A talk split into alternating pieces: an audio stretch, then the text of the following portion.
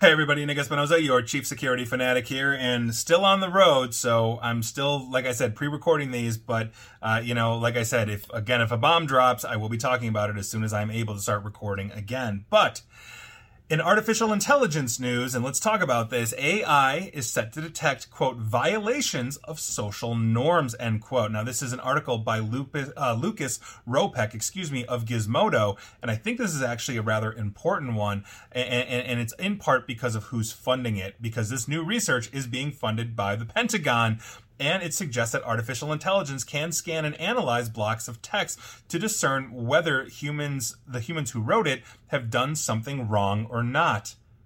That's right. This is interesting. Now, the paper written by two researchers at Ben Gurion University leverages predictive models that can analyze messages for what they call social norm violations. To do this, researchers use ChatGPT 3 version 3 along with a method of data parsing known as zero shot text classification to identify broad ca- categories of quote unquote norm violations in text messages. The researchers break down the purpose of this like this, and I quote directly, as I've been paraphrasing Lucas Ropek, but these are the researchers, and I quote directly While social norms and their violations have been intensively studied in psychology and the social sciences, the automatic identification of social norms and their violation is an open challenge that may be highly important for several projects. It is an open challenge because we first have to identify the features slash signals slash variables indicating that a social norm has been violated. For example, arriving at your office drunk and dirty is a violation of a social norm among the majority of working people. However, quote unquote teaching the machine slash computer that such behavior is a norm violation is far from trivial. End quote. Now, of course, obviously the difficulty with this premise is that the norms are different depending on who you are and where you're from. Maybe, I don't know, you report to an office where everybody's drunk and that's totally cool. There you go. You got some Mad Men thing going on in 2023. No idea, but but you get what you get what Lucas Ropek is saying here. Researchers claim, however, that while various cultures, values, and customs may differ, human responses to breaking them are fairly consistent. And that, I think, is a really important point because the report notes, as, as I quote directly again the researchers, while social norms may be cultural specific and cover numerous informal rules, how people respond to norm violation through evolutionary grounded social emotions may be much more general and provide us with cues for the automatic identification of norm violation.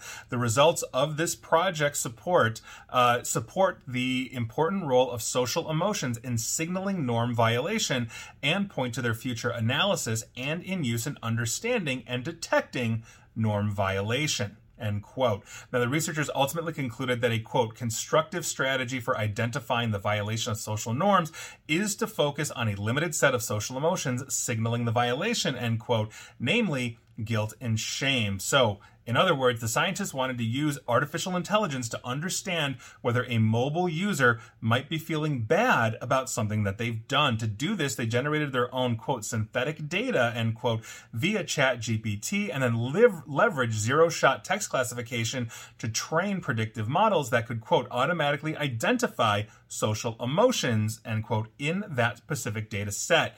The hope, they say, is that the model of analysis can be pivoted to automatically scan text histories for signs of misbehavior. Now, I think this is absolutely interesting here, uh, you know. But but um, I mean, imagine an artificial intelligence that could simply, you know, you walk into the office and you're like, oh, I had a flat tire you know, and and you know, boom, you you make some tick, some tell, some something, uh, you know, and the artificial intelligence is like liar, he's a liar, he's a liar. He didn't have a flat tire, and sure enough, I didn't. Maybe I just slept in, you know, like wh- wh- whatever that is. That's what we're talking about now.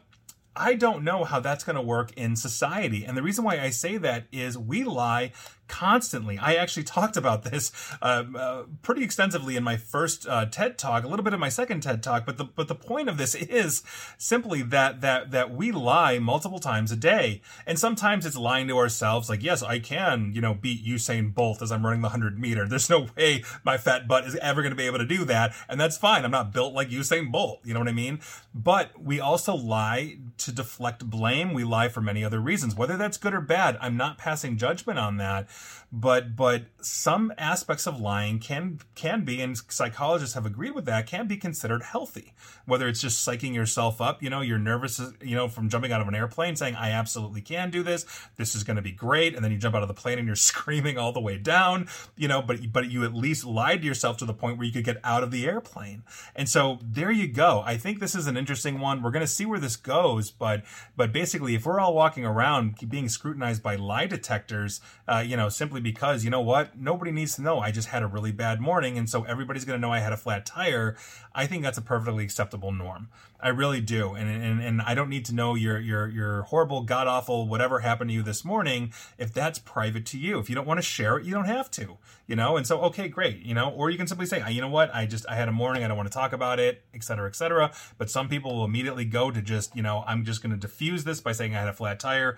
Everybody will feel sympathy and leave me the hell alone. So I, I don't know what the norm is here, but I but I think it's an important one to understand. Now, Lucas Ropek of Gizmodo, like I said, paraphrasing very heavily here, also made the statement, and I think this is an interesting one, that somewhat unsettling, this research is being funded by DARPA. Now, if you don't know who DARPA is, they're Defense Advanced Research Projects Agency. They were founded in 1958.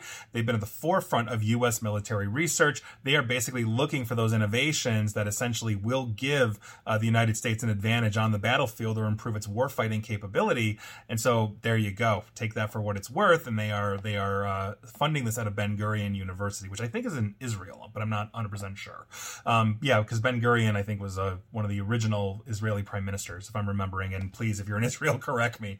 But there you go. So that is your news of the day. Uh, I found that one to be interesting and important. So thanks again to Lucas Ropek of Gizmodo, and let's keep rolling.